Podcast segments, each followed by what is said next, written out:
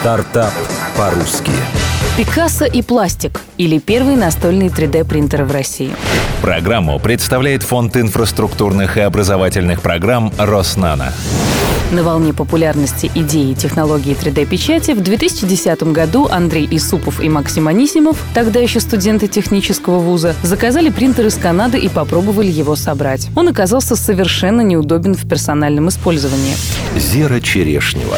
Молодые люди решили, что смогут сделать лучше. За спиной был успешный опыт проектировки робота-паука. Команда воспользовалась описанием нашумевшей технологии RepRap, которую в открытый доступ выложил английский профессор. Там описывалось устройство, способное печатать детали самого себя. Гики по всему миру брали идею в разработку и пытались освоить. У Андрея и Максима это получилось после двух недель мозгового штурма. Они сняли скромные помещения для работы и попробовали продать первый принтер. К удивлению создателей, все получилось. Вскоре команду заметили и пригласили в Зеленоградский нанотехнологический центр. Выделили средства на усовершенствование разработки, а в 2012 году в партнерстве с центром была создана компания и дано название Picasso 3D. Сейчас компания выпускает два вида принтеров. Стандартный, печатает одним материалом, и двухголовочный, несколькими. Секрет успеха.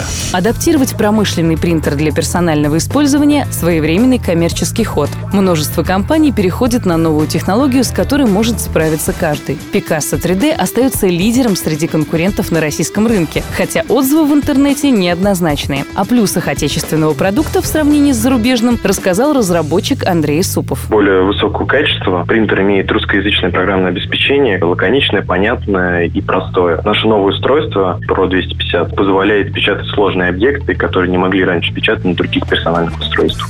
Цифры. Первое вложение 500 тысяч рублей. Оборот за 2014 год составил 41 миллион рублей. В планах на 2015 год увеличить оборот до 70 миллионов. Со дня основания продано более трех тысяч принтеров. Фонд инфраструктурных и образовательных программ «Роснано». 12 наноцентров в 9 российских регионах. Более 400 действующих стартапов. Подробнее на сайте группы «Роснано» www.rusnano.com. Стартап по-русски.